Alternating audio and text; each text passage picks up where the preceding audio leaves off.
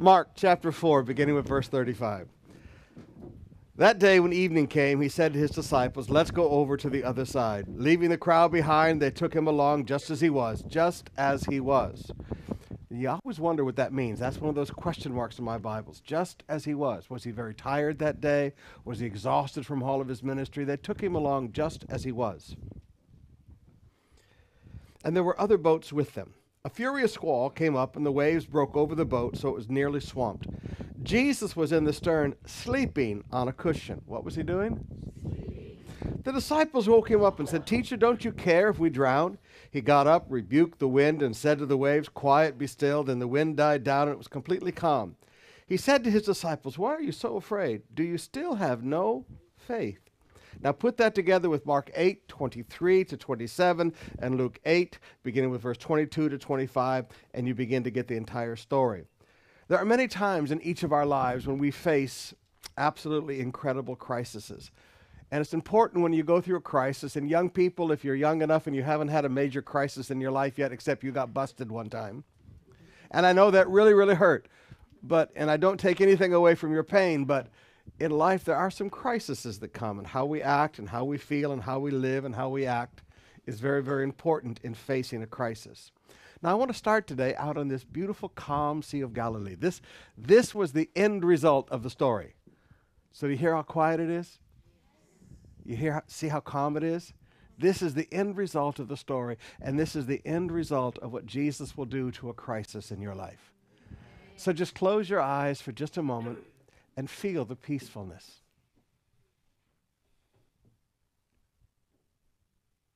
This is what it feels like when Jesus steps into your crisis and it's over. Everybody say, peaceful. But we must understand that there are crises that come in life. And every territory, every job, every career, everything that you do in life, there is crises that are involved in them. Now, right now, we're on the Sea of Galilee, as he told you earlier, 680 feet below sea level, surrounded by hills. When the wind comes up over the top of those hills, or the wind comes down, the cold wind down of Mount Hermon, it gets funneled through here. And because this is not a really deep lake, the waves come up very, very quickly and very strong. So they have no idea that a storm is coming until it's on them. Everybody say, instant storm. Now, in every territory, in every career, in every business that you're in, there are going to be crises that are part of that territory. I remember Brother John called me on the phone one day and he just built a new house. He just put all the furniture in it. And immediately, typhoon season hit in Texas. He lived in Corpus Christi. And at the end of that typhoon season, he called me on the phone. He said, I'm moving.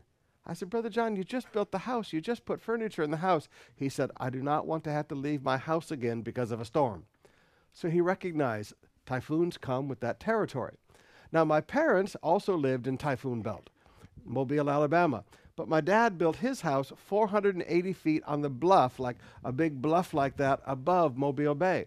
My brother in law in those days, he lived on Fish River, and every time a typhoon came into town, he had to move out because the floods came in. So you understand that every piece, every geographical landmass. Right now in the in the Midwest, they're having. Some of you are from the Midwest originally, and or you've been over there. They had the polar vortex or whatever they called it. It got super cold. So whatever area you live in, there are crises that will come in the environment. And forgive me, even in your businesses, there are different crises. Like for some people, when the peso devalues, it's the biggest boom and the greatest thing in their life, and their businesses flourish and they get million and they become millionaires. For others, when the peso devalues, they go bankrupt. Everything that in life, there are crises that are part of the context of our lives. Now, in verse 24, it says that without warning, a furious storm came up. Matthew 8 24. These crises that come up in our life, you know, you're not expecting them if you could sit down and plan for them, they wouldn't be a crisis, they would be life. If you could plan for them, they, they would just be a problem that you plan for and you, you, you get everything ready for, and it's no big deal. But a crisis comes up without warning. Everybody say without warning and just all of a sudden you get hit in the head with it and you go when how did this happen? And and why didn't i see it coming? Well you will never see a crisis coming and you need to get over the guilt of all that. You need to get over the shame. I need to take my hat off. You need to get over the shame of all of that. Crises when they come they come in full strength. Verse 24 a furious storm came up on the lake. Mark 4, verse 37, a furious squall. Have you ever noticed that when a crisis comes, it doesn't come slowly? It hits at once and it comes full strength. Everybody say full strength. And it just, it does everything it can to knock you over. And you're just standing there trying to figure out how to survive. And these crises do have the ability to destroy you. Notice Matthew 8, verse 24.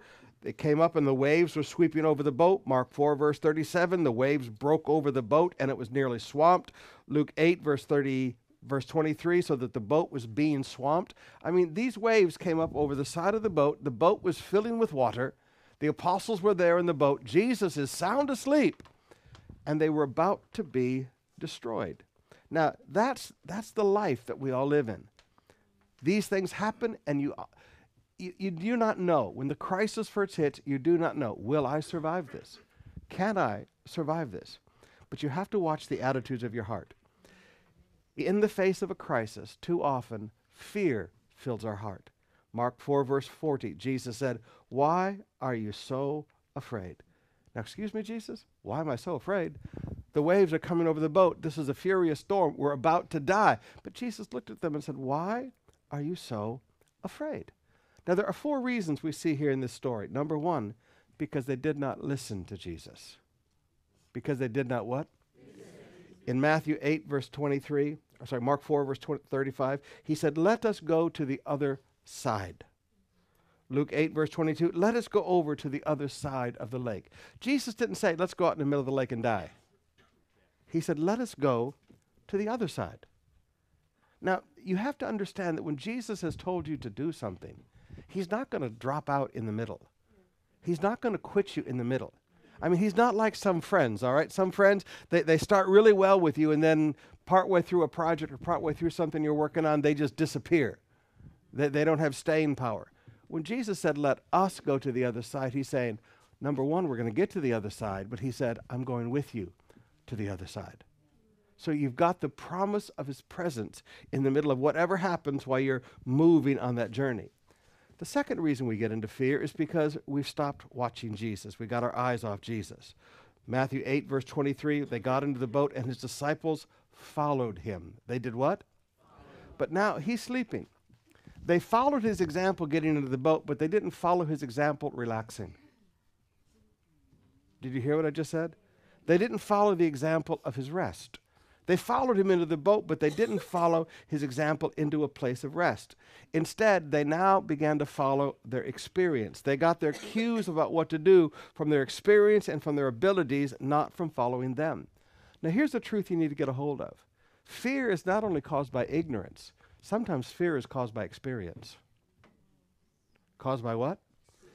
Because you're an expert at it. Because you have studied this in detail. Because you know it very well, very, very well. If I can pick on the doctors, all right, we got quite a few doctors here.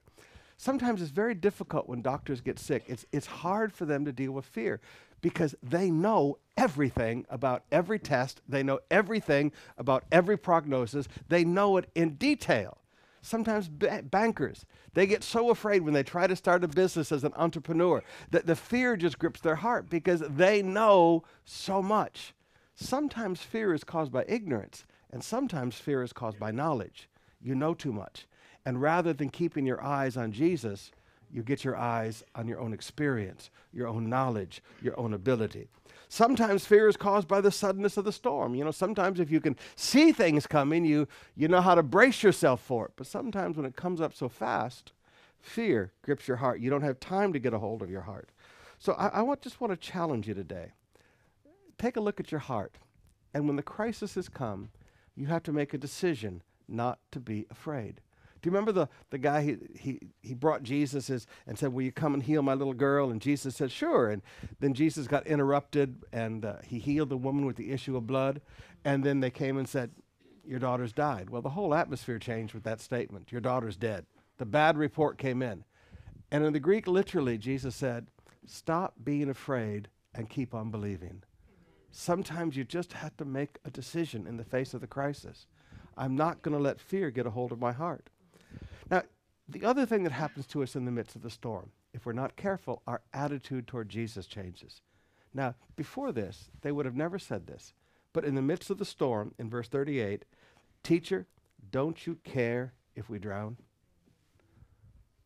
Don't you care if we drown? Can you imagine asking Jesus, Don't you care? Don't you care if we die?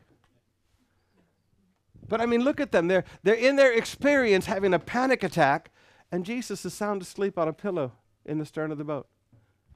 So they walked up to him, and his rest of faith looked like he didn't care to their fear filled eyes.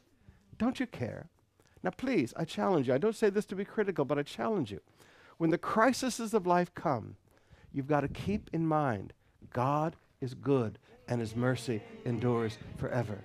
We may not understand a lot of things that happen to our lives. We, we may not have all the answers to why things have happened in our life, but we do know who God is and we do know what God is like. God is good and his mercy endureth forever. Cast your cares on him because he cares for you. You should never question the love of God. You should never question the heart of God for you. So, in the middle of your crisis, sometimes you just make a decision I'm not going to be afraid of this. Jesus told me to go into this. I'm following in his footsteps. I'm doing what he asked me to do. And I'm not going to be afraid of this. And secondly, I'm not going to question his heart because he may act like he's not doing anything. He may act like he's sound asleep, but he's watching over me. And he will never fail me and he will never forsake me. And everybody said, now, how did Jesus, very quickly, how did Jesus handle the crisis? Well, the first thing he did in verse 26 was he rebuked the wind. Again, in Mark 4, verse 39, the first thing, rebuked the wind. And again, the first thing in Luke 8, verse 24, he got up and rebuked the wind. He first took care of the cause before dealing with the symptoms. And sometimes this is something that we don't get. When crisis has happened to our life, we want immediate relief. We want a, we want a Tylenol. We want a paracetamol. We want something to make us feel better. We want the symptom treated.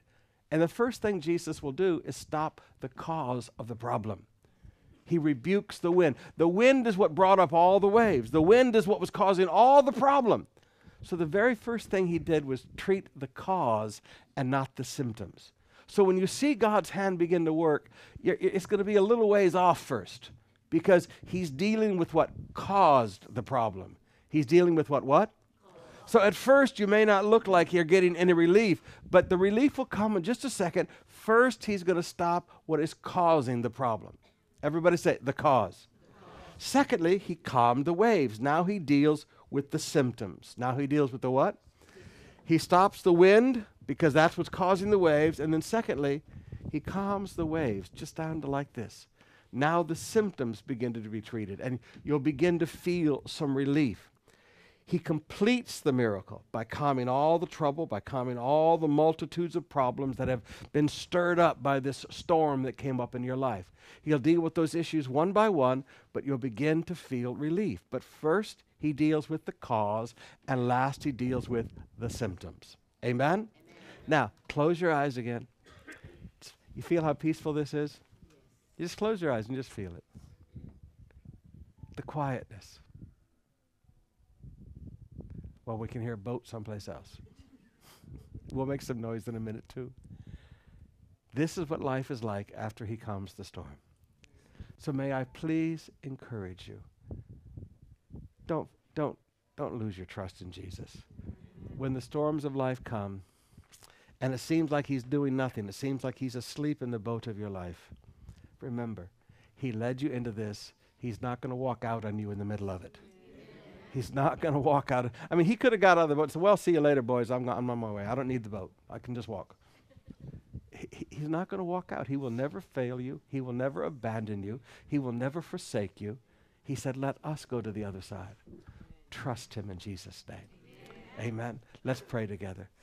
Father, I bring to you all my brothers and sisters right now. Some of them are here right now and they're having a wonderful time, but at home, the storm still rages, the problems are still there. Father, I ask in Jesus' name, let the peace begin to flow. Let the wind and the storm just calm down, and let your peace and your solutions begin to flow into their lives. In Jesus' name, amen. amen.